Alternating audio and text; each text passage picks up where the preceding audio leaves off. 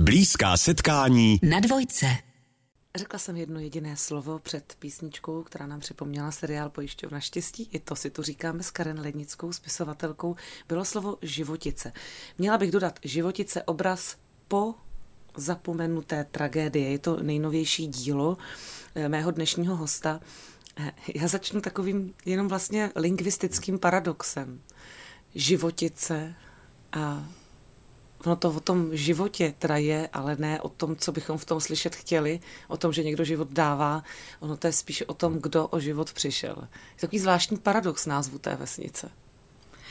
Je to tak, uh, nejste první, Terezo, kdo na to upozorňuje, na tady tenhle ten paradox. No. Životice byly dějištěm velmi krvavé tragédie, ano. Kdy se o život přicházelo?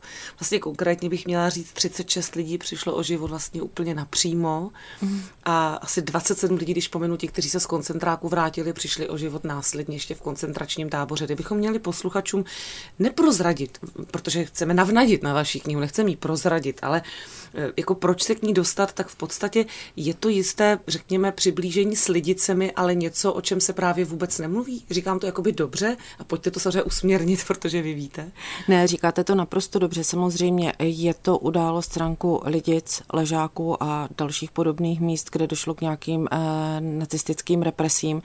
O životicích se toho ví velice málo, eh, tak jako o spoustě dalších věcí tam z našeho regionu. My jsme příliš daleko a špatně se na nás dohlíží ale eh, ten úvod tragédie byl opravdu takový, že bylo zastřeleno během jediného rána 630 naprosto nevinných lidí, kteří nebyli nijak spojeni s tím, co tomu předcházelo a při těch následných represích zemřela celá řada dalších lidí, takže uhrný počet obětí, které můžeme připsat tady této události tomu spouštěči by se blížil stovce. Umím si samozřejmě představit eh, i, i třeba posluchače, neby těch informací strašně moc, co se kolem dějí, obzvlášť třeba z období druhé světové války, že řeknou, no jo, no tak další vesnice, jo, nemají k tomu už tu vazbu, tu, kterou máte vy, tu, kterou má, nedej bože, ten, kdo je pamětník a kdo to prožil. V čem by je měly ti životice zajímat? Co ještě třeba přinesou jiného oproti jaksi, obdobným osudům jiných vesnic? Tak já nevím, jestli jiného. Ono je to vždycky velmi specifické, protože nositeli té tragédie jsou vždycky konkrétní lidé. A to je právě ten můj úhel pohledu, se, ze kterého já se na ty události dívám. Já nepopisuju tu událost, ale ty lidi, kteří ji nesli. A potom je to po každé jiné, protože eh, tak jako třeba ty lidice vámi zmíněné měli za spouštěč milostné psaníčko, hmm. což je uh, historiografii faktor, hmm. který uh, bychom asi opomenuli, pokud bychom chtěli dbát jenom na dokumenty a tak dále. Tak v životicích to bylo násobné eh, těch lidských faktorů, eh, těch vztahů mezi lidmi ve vesnici, jejich postojů k tomu a onomu eh, bylo mnohem více, takže ona je to v podstatě opravdu antická tragédie. No já, já musím říct, že já jsem posluchačům, já jsem asi ve třetině té knížky, tudíž mám z ní nejenom faktický nějaký věm, ale i pocitový a to je vlastně na tom to nejzajímavější, jak se jednotlivé velké, obrovské události, které možná hýbou i třeba celým krajem nebo celým osudem nebo třeba celou zemí, jak se skládají z, jakoby, jakoby nahodilých nebo různorodých událostí a našich rozhodnutí lidských. Je to tak, že my jsme vlastně pořád na rozcestí, jak jednat, a nedohlížíme, ani nemůžeme dohlídnout, co to udělá a jak velkého rozměru to může být. Je to to, co sledujete? Nazývám to dobře? Nazýváte to úplně správně. Tady jde o to, že jednak my tu událost už posuzujeme z našeho úhlu pohledu, to znamená, my víme, jak to dopadlo a taky snadno soudíme, co bychom bývali byli udělali. Ano, to je, někteří lidé tady toto dělají, to je velmi ošidné, protože já si myslím, že vůbec nemáme právo kohokoliv z těch lidí soudit. Eh, tady ne ty čisté nositele zla, ale vesničany za jejich postoje opravdu bych eh, nesoudila někoho, kdo si třeba vzal nebo nevzal Volkslistu, tedy nechal se zapsat do německého národního soupisu. Na to si myslím, že nikdo z nás nemá morální právo, na tady tenhle ten odsudek. Ale abych se vrátila k tomu, o čem jste mluvila před chviličkou, Českou. Já jsem naprosto přesvědčena, že hybatelem dějin nejsou jenom ta velká politická nebo vojenská rozhodnutí, ale i třeba jedno zdánlivě malilinkaté rozhodnutí nějakého drobného človíčka, který, a na schvál to říkám v té zdrobnělině, protože vy asi víte, na co narážím, prostě vlastně člověk, který se tak strašně chtěl zapsat do dějin a přitom k tomu nebyl způsobilý a e, přitom jeho morální nastavení bylo tak špatné, že vlastně udělal něco, co se naprosto vymykalo úplně všemu, včetně nacistických pravidel. A to všechno udělal jenom proto, že měl jakési osobnostní uspořádání a že měl jakési osobní, čistě osobní záměry, které se mu nedařilo naplnit. Tak využil příležitosti. Říká na úvod našeho dnešního povídání o nové knížce Životice Karen Lednická, autorka tohoto díla. Myslím, že už do toho můžeme vstoupit s Karen Lednickou, spisovatelkou do hudby, která nás, myslím, poměrně baví a baví nás povídání o románu, který vůbec není veselý. Je to vlastně velmi smutný náhled do našeho lidského chování, ale o to důležitější je, že si o tom spolu povídáme. Životice, obraz pozapomenuté tragédie. Vy jste uh, vlastně z kraje, o kterém píšete, proto také o něm píšete a jste známá tím, že přinášíte informace z kraje, který je trochu jako mimo tu hlavní pozornost, nebo byl, já myslím, že to už se taky mění díky šikmému kostelu a, a vašemu vlivu. Ale jak jsem se dívala, životice jsou součástí Havířova, jsem si poznamenala. To jsem netušila, právě nejsem tak lokálně zdatná. E, to znamená, vy jste Zavířova. To znamená, vy jste už třeba od dětství měla ponětí tady o tom příběhu? Nebo k vám přišel a byl tak moc pozapomenut, že se k vám musel dostat jenudy? Jak přišel do vašeho života? Obojí je pravda. Já jsem vyrůstala v Havířově, ale to bylo v době, kdy uh, životická tragédie byla upomínána v takové té ideologicky upravené podobě. To, to znamená, znamená, to znamená, ano. Přesně, to znamená, to znamená, že jsme tady měli na jedné straně uh, hrdiné partizány a na druhé straně jsme měli uh, zlé Němce. A ti mrtví lidé, ti skuteč, skutečné oběti, tak ty v tom příběhu figurovaly jako nějaká stafáž na dokreslení jakéhosi tvrzení. Figuríny jakési, ano. No, no, no, to hmm. byli ti, kteří zemřeli, protože tady probíhal jakýsi boj mezi partizány a Němci, což je samozřejmě úplně špatně. Hmm. My bychom možná měli doplnit důležitou věc, to slovo partizány je tu velmi důležitý nejenom v kontextu teda socialistického výkladu, ale i toho, že oni byli takovým jakoby tím jako nejpřímnějším potom impulzem k té tragédii že partizáni napadli vlastně gestapo. Jenom bychom měli, že oni mhm. tam hrajou taky roli vlastně v tom příběhu. To jenom jako na dopovězení. No a takže to je ta jedna část, že jste znala tuhletu, tedy tuhletu verzi. a ano. pak?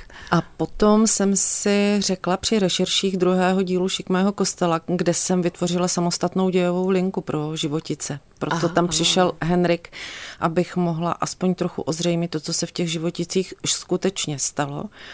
A při těch rešerších jsem si uvědomila, že to nestačí, protože já tam tomu věnuju opravdu jenom několik stránek a to je nedostatečné.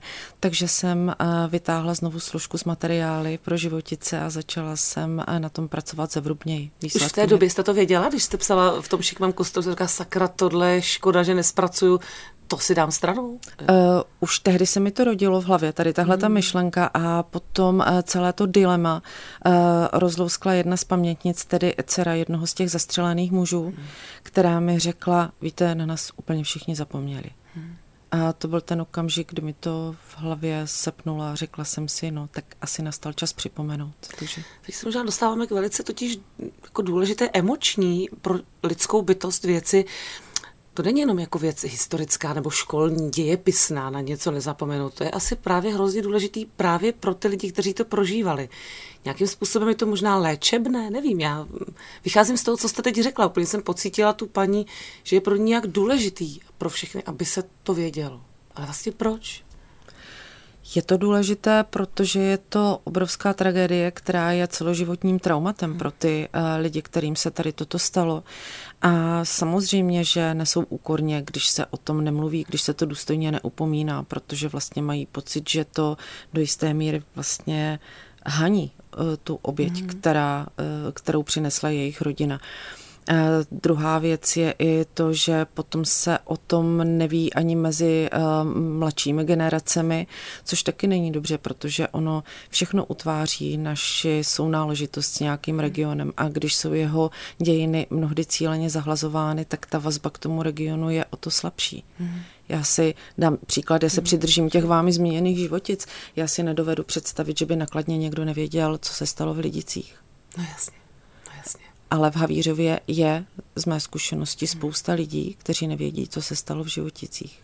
A to je to, co se pokouším aspoň trošku napravit. No teď už se to určitě mění a budeme to měnit za chviličku i, no vidíte, teď bude nám rád zrovna slza, tak to se tak trošku hodí, aspoň název té kapely tedy. A budeme pokračovat s Karen Lednickou spisovatelkou právě možná na téma těch zdrojů, těch konkrétních živých lidských zdrojů, které pomohly k vytvoření této knihy. Ano, plápolá to stále v nás. Já myslím, že to je docela hezký text písně, opravdu odpovídající tomu, o čem si povídáme, protože myslím, že i to Karen Lednická chtěla, aby jaksi neuhasla nějaká vzpomínka, nebo aby se možná rozhořela, ta, která už je skoro uhasla. Rozfoukala jste v podstatě teda jiskřičku. Eh, a máme tu životice, obraz po zapomenuté tragédie, knížku, které si povídáme. Byť mě napadly ještě asi tři důležité otázky, ke kterým se chci dostat. Pojďme ještě zůstat u, to, u těch zdrojů. Takže vy jste se rozhodla jasně to jinak, než mi to bylo prezentováno v dětství. Ten příběh, pojďme ho teda vrátit. A musela jste, asi jste chtěla kontaktovat hlavně přeživší. Tak koho jste našla a jaké, jaká byla ta setkání?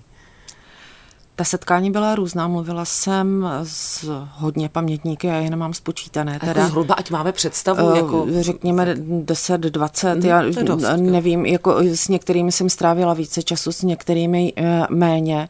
A jsou Ty... to úplně přímý, jenom abych rozuměla, přímý svědci té události ve smyslu, že to někdo i viděl na ano, vlastní oči. Ano, ano. Hmm.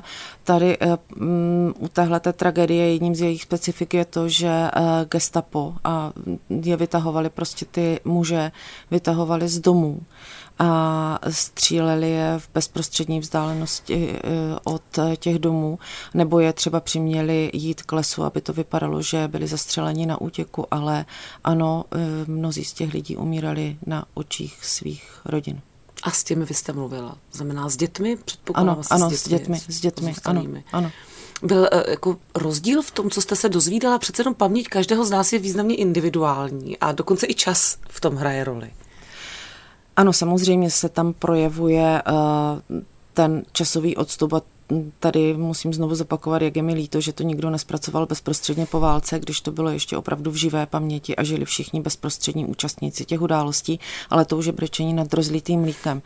E, nicméně já bych opravdu nespochybňovala to, co si lidé pamatují o té události, protože tohle je událost formativní, takže ta je zarytá. Ta je, mě spíše udivuje, jaké detaily si třeba někteří pamětníci hmm. vybavují, jako třeba co měli ten den na sobě pochopíte, po 80 letech, eh, což není tak úplně podstatné, nicméně eh, mně se podařilo, snad to tak můžu říct, eh, zaplnit některá bílá místa, která v těch dříve mm. vydaných publikacích pana profesora Boráka nebyly. On tam teda mnohdy naznačoval, že o tom taky věděl, ale on psal akademické práce a některé mm. věci zkrátka neozdrojujete a tudíž nemůžou být v akademické práci. Což vy vlastně můžete tím, že je to A já, a já s tím můžu normálno. pracovat, samozřejmě s tím nenakládám bulvárně, to bych si nedovolila, takže si to všechno ověřuji ještě potom z několika zdrojů, eh, ale všechno to, co je v té knize, je ověřeno minimálně minimálně ze dvou, obvykle z více zdrojů. A jsem velice ráda, že teda se některá bílá místa eh, hmm. podařilo zaplnit, jako například celoživotní podezření jednoho dobrého člověka z kolaborace se podařilo uh, rozbít, což se mi velice ulevilo. Jakoby oči, očištění. Ano, takhle, takhle, to, to, bylo, to, no tak. takhle to bylo myšleno stejně, tak se mi podařilo vlastně dílem náhody zjistit a pak si mnohonásobně potvrdit, že byli lidé ve vesnici, kteří věděli, k čemu se schyluje a přesto nevarovali. Nevarovali. A takových věcí je tam více, těch zjištění. Připadáte úplně trošku jak Agáta Christy, teď jako myslím jako fakt detektivku, jako že musíte opravdu pátrat vlastně, opravdu jak detektivka mi to připadá. Je, já jsem si připadala jak nějaký investigativec mm. a dokonce jeden z těch pamětníků, protože oni to všichni dostali k autorizaci, ten text, mm. já bych si to nedovolila vydat bez jejich souhlasu. A jeden z těch přímých aktérů, on řekl, to se čte jak detektivka. No, no já, jo, takže, a ono to je opravdu detektivní pátrání, protože já jsem třeba celé měsíce chodila a říkala, věděli jste něco o tady tomhle tom, prosím, prosím, a potom po několika měsících se třeba objeví nějaký člověk a řekne, jo, jo, jo, to babička o tom mluvila celý život. Až po takhle dlouhé době, to klidně trvá teda jedna informace informace třeba i několik měsíců. Ano, ano, ano. Někdy, někdy to bylo takhle složité a potom se to najednou sepne a začne dávat ta záhada smysl. Jo. Takže je to opravdu trochu detektivní pátrání. No. Vy jste zvyklá ze všech mého kostela, ne? Já si myslím na tu, myslím na tu trpělivost, než ty věci jako se vám zacvaknou v podstatě. No, ona to možná není ani tak trpělivost. Já nevím, jak se jmenuje tady tahle ta vlastnost. Jako ta, taková ta potřeba na to přijít, protože mi to přijde důležité a ta neochota přijmout, že jsem na to nepřišla. Nevím, co to je. A poznáte, že to jako máte? Že vám něco udělá a je to ono, jako takový to boom? Jo, jo, já tomu říkám vnitřní jo, tady tomuhle pocitu, já ho mám nazvaný. A třeba jedna z těch situací, o kterých jsem mluvila před chvílí, která je podle mého názoru poměrně dost zlomová pro nazírání toho celku, eh, tak to jsem fakt několik měsíců se pídila, pídila, nikdo mi nic neřekl a potom se mi ozvala ta jedna paní pamětnice a řekla mi to něco. A já jsem potom oběhla to kolečko těch lidí, kteří říkali, že o tom nic nevěděli. A oni řekli, no jako my jsme to věděli, ale nám to bylo blbý eh, to takhle říkat, jo, protože lidé z téhleté generace mají trošku jinak nastavená pravidla pro to, co se sluší a nesluší říkat na veřejnosti. Jo, takže to je ještě vlastně psychologie obrovská lidská. Karen Lednická, spisovatelka, je naším dnešním hostem na dvojce. Jsme, jsme frajery, Petr Nať, souhlasíme s tebou. Karen Lednická, spisovatelka, můj dnešní host. Eh, pořád se mi to dostává na mysl, vrátíme se ke knížce, vrátíme se ke všemu, kam nás to povede pocitově, ale já se nemůžu zbavit dojmu od prvních řádků, kdy jsem tu knížku otevřela. Bylo to moje první slovo, které jsem si poznamenala. A bylo to slovo paralela. K tomu, co se teď děje, já měla pocit, že že v podstatě čtu jenom jiné země, jiná jména, jiná data mi tam dáváte, ale že to, co se teď děje tak blízko, tak za humny, tak v nás, eh, aniž bych to jakkoliv chtěla dramatizovat, protože to naštěstí nemáme my teď tady ve studiu, ale je to strašně blízko a velmi závažný. Jak kdyby se nic nezměnilo, jak kdyby nebyl rok, který je. Když jste to psala, to, to jste přece nemohla vědět, že se tohle stane. Jste napsala něco tak aktuálního, promiňte. No, máte bohužel pravdu. Já jsem si to uvědomila už milionkrát při své práci, jak si sjíždíme, myslím my lidé, jak si sjíždíme pořád dokola stejné škodlivé, destruktivní scénáře a to ponaučení, jak kdybychom si z nich pořád neuměli vzít. Vždycky přehlížíme všechny náznaky a necháme to dojít tak daleko, až je to opravdu průšvih, který už je k neřešení. A to je něco, co se jako červená nit objevuje vlastně pořád dokola ve všech příbězích, o kterých píšu, i to, co vidíme teď. Hmm. I to je možná ten důvod toho, proč bychom si měli připomínat uh, příběhy, o kterých máme pocit, že už jsme podobně slyšeli a přesto toho není nikdy dost? No, ono, já se vždycky vybí, eh, snažím vyhýbat takovým těm uh, frázím, jako musíme si připomínat historii, abychom ji nemuseli opakovat. Uh, to jsou trošku už až floskule. To teď No právě vím, no, to, já, já ale, právě nechci, aby to takhle znělo, ale, ale jak to teda ale, udělat, když se ne, to zase děje? Já jsem to nemyslela jako oponenturu, no, no, to je právě to, že když budeme opakovat floskule, tak v podstatě popíráme to, co říkáme tady v případě tady mhm. téhleté.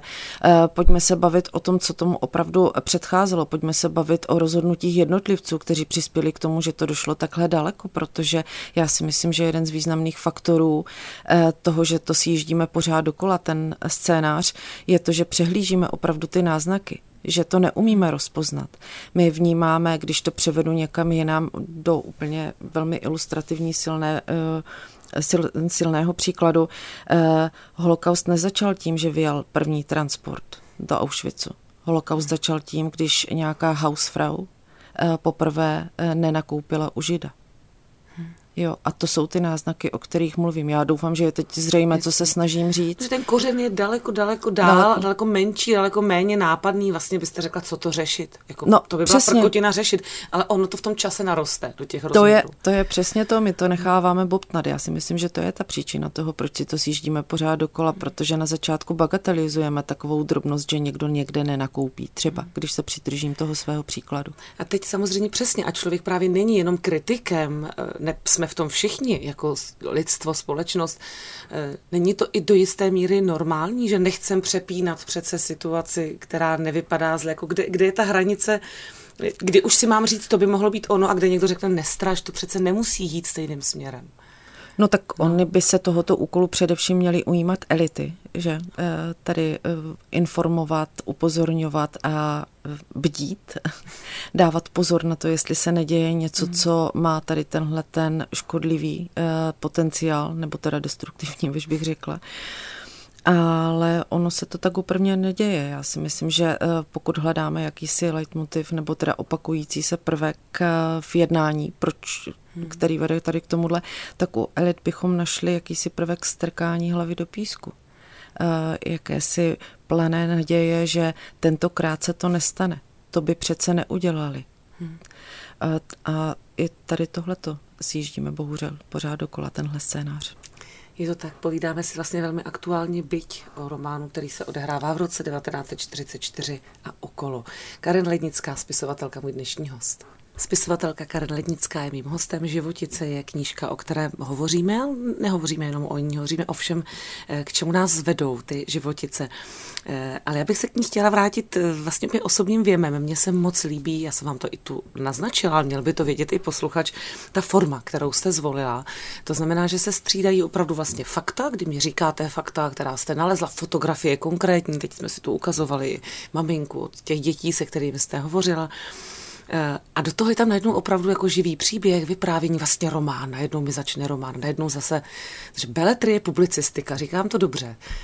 Říkáte, já uh, nazývám tu formu dokudrama uh, podle vzoru televizních nebo filmových ano. dokudramat, kde vlastně se pracuje s hranou částí a potom následuje ta dokumentární, tak to je vlastně forma úplně stejná. Já tu bel- zbeletrizovanou část reprezentují přepisy, doslovné přepisy rozhovorů eh, s pamětníky, které jsem jenom beletristicky upravila, mm-hmm. protože doslovný zápis mluveného projevu, zejména v takové emotivní chvíli, to bych nemohla udělat. Takže jsem to jenom mírně zbeletrizovala, ale jak znovu říkám, je to autorizováno mhm. všemi těmi lidmi, které, se kterými jsem ty hovory vedla. No a na ně navazuje dokumentární část, aby si čtenář, který není obeznámený s historií Těšinského Slezska, mohl mohl dosadit, co se vlastně v té scéně odehrálo, jaký měla historický kontext. A potom k tomu vlastně přistupuje poznámkový aparát pro ty, kteří milují akademické pojetí historie. A potom 100, eh, zhruba 100 fotografií a dokumentů v obrazové příloze, protože tohle to je eh, někdy ten obrázek opravdu zmůže víc než písmenka. Jsou velmi silné ty fotografie, tam toho vidět spousta. To jste věděla hned, že zvolíte tuhle formu? Teď, teď se ptám jako duše spisovatelky, víte, jako to, to najít, kudy budu vyprávět. Ne, já jsem se s tím strašně natrápila, právě než jsem nalezla tu formu, protože já jsem, uh, původně jsem uvažovala, že to pojmu jako šikmý kostel, tedy jako mm. románovou kroniku. Uh, jenomže uh, tam je ta potíž, že když uh, beletrizujete, tak vám odpadne strašná spousta zjištěného materiálu. Já vždycky říkám, že dva dny strávím v archivu a potom z toho mám odstavec nebo čtyři eh, repliky v přímé řeči. Někdy se stává se to velmi často. A to jsem nechtěla, protože primárně mým cílem bylo ozřejmit, co se tam vlastně stalo. Takže tohle jsem upustila. No a když jsem začala psát čistý dokument, tak jsem zase zjistila, že ta autenticita těch výpovědí tomu strašlivě chybí. Že to tomu vlastně dodává celou jednu tu nejsilnější emoci emocionální rovinu. Takže jsem koumala, koumala a nakonec jsem vykoumala právě uh, tu formu, která, o které jste před chvilkou mluvila. Mimochodem, co vaše rodina dělala v roce 1944? Máte tam nějaké paralelní stopy, co se zrovna dělo u vás v rodině?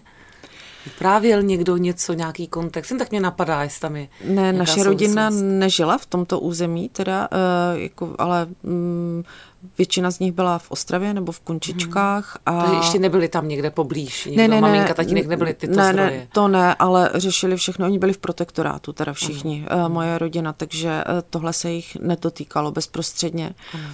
Ale babička byla neodsunutá Němka, protože se Aha. stihla zavčasu provdat uh, za mého dědu, který byl Čech, takže bydleli v Ostravě.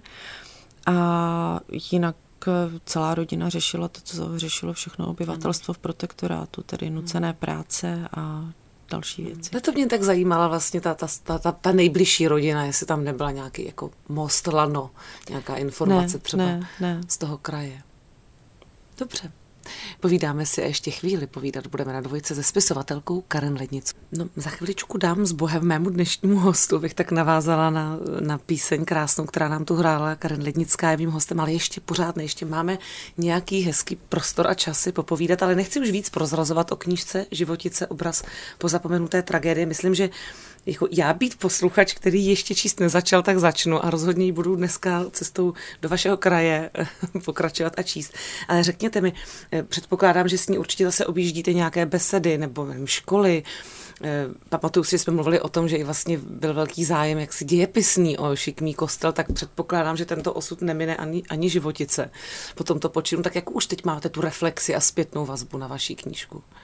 Tak životice vyšly včera, takže to no, ještě vlastně, není úplně ano. tak uh, živá, ale ono to v podstatě je pořád stejné, že píšu o eh, regionu, kde eh, dlouhá léta byly oddělené dvě různé pravdy, takže někomu může přijít, že lžu, když říkám tu druhou pravdu, nebo že si vymýšlím, takže na to narážím pořád a stále. Ale já si myslím, že ve té diskusi je tím důležitější, hmm. čím s větším odsudkem ten druhý člověk do ní přichází, protože mi někdy někdo na besedě začne třeba spílat a říkat, že takhle to vůbec není a že to vidím úplně pomíleně a když eh, nepřejdu do protiútoku hmm. a začneme hledat protiargumenty v pořádné diskusi, tak často se stane, že se nakonec potkáme a zjistíme, že vlastně nemáme až tak odlišné názory. Však lehce jsme to tu spolu, Karen, naznačili, že tam to je jeden z těch zárodků. Umět mm-hmm. možná diskutovat, protože když člověk otevře internet nebo i zahlédne některé přímé diskuze, tak to je vlastně malá válka. Hned. No. Hned. Člověk si říká, ty mít zbraně, tak možná už jsou mrtví. A to by být nemělo, protože to potom vede do těch větších konfliktů. No, my jsme se o tom bavili v předchozím vstupu vlastně tak trošku, eh, že přehlížíme ty zárodky a já si myslím, že tahle ta neschopnost eh, domluvit se, eh, okamžité útoky a protiútoky, kde jakákoliv diskuse vlastně přestává být možná, tak to je taky jedna z těch paralel, které bychom mohli nalézt. Že lidé se začnou hádat, protože něco je špatně, nepopiratelně a hádají se o to, jaký oni na to mají názor. To bychom tam taky postřehli mnoho, mnohokrát v historii, tady tuhle tu fázi. A jak říkáte, znáte to sama z diskuzí a hmm. to se bavíme o knížce, o historii, kterou jste zkoumala, to ještě se nebavíme vůbec o území nebo o něčem takovém. Eh, už na začátku jste říkala, že když jste psala Šikmý kostel, tak už vám tam jako blikalo, že ty životice si zaslouží větší pozornost. Už vám něco bliká, že si do budoucna, protože životice tady vyšly včera, začnete s nimi tady určitě jezdit, nepochybně ještě stále šikmý kostel, ten, ten zájem je veliký. Už vám něco bliká? Už jako po něčem jdete? Jako detektiv? No, mi teď bliká třetí díl Šikmého kostela, eh, kde jsem přerušila re- rešerše na pomezí 40. a 50. let a musím říct, že z toho emocionálního hlediska to bude pro mě velmi, velmi těžké, protože to bahno, kterým já se teď v archivech probírám, to mě někdy zavzdušňuje už jenom, když listuju těmi dokumenty. Takže si raději ani nepředstavuji, jak náročné to bude psát. To byla mimochodem jedna z mých úvodních otázek, ale vedli jsme si to tak jinudy, živoucně ty životice. Jestli jste se, jako, co bylo vlastně těžší, nebo jako líp, hůř, těžší, lehčí je obtížný, ale jestli ty životice jako byly v něčem. Protože nemohla být úleva. Teď mi neříkejte, že to bylo menší bahno než to, čím se probíráte. Teď víte, co myslím? Jestli vás to trošku jako občerstvilo, ne, nebo ještě víc uvrhlo? Jako, ne, ne, ne, já jsem... Uh, teď jsem mluvila čistě jenom o šikmém kostele. Vím, to mm-hmm. myslím, ale když jste to přerušila, šla jste k životicím, tak jestli to jste si nemohla úplně odpočinout. Ne, ne, ne, to, to, to vůbec ne. To, to je dobře, že se na to ptáte, no. protože pokud eh, to, co jsem řekla, eh, vyvolalo tento dojem, tak to, to jsem to ne, řekla ne, úplně špatně. To právě nevyvolalo to. Já mám ten dojem, že jste si vůbec ještě neodpočinula. No, neodpočinula, ale já to teď beru, eh, že tohle to je můj úkol, který musím dokončit, protože mi to dává smysl. A ano, jedu už to sedmým rokem. No právě. A vlastně svým způsobem se těším, až tenhle ten úkol dokončí učím, ale teď s tím prostě přestat nemůžu, protože já jsem takový ten eh, typ, který potřebuje být v tom tvůrčím laufu. Mm. Já v tom opravdu mm. potřebuju být a ono je, kdybych si teď eh, prostě naordinovala půlroční prázdniny, jakože si dám oraz, mm. eh, tak pak budu muset zase půl roku se do toho pozvolna dostávat a to by bylo strašně náročné. Mm takže já se teď pokorně vrátím eh, k rešerším. Ještě odpremiérujeme tady Šikmý kostel u Bezručů eh, a potom se pokorně vrátím eh, k těm rešerším na pomezí 40. a 50. let. No.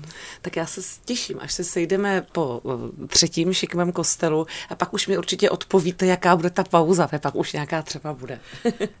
No, já doufám, že ano. Doufám, že na sebe budu dost přísná, abych si ji naordinovala. Jsem trochu workoholik. A hodná. Karen Lednická byla mým dnešním hostem na dvojce.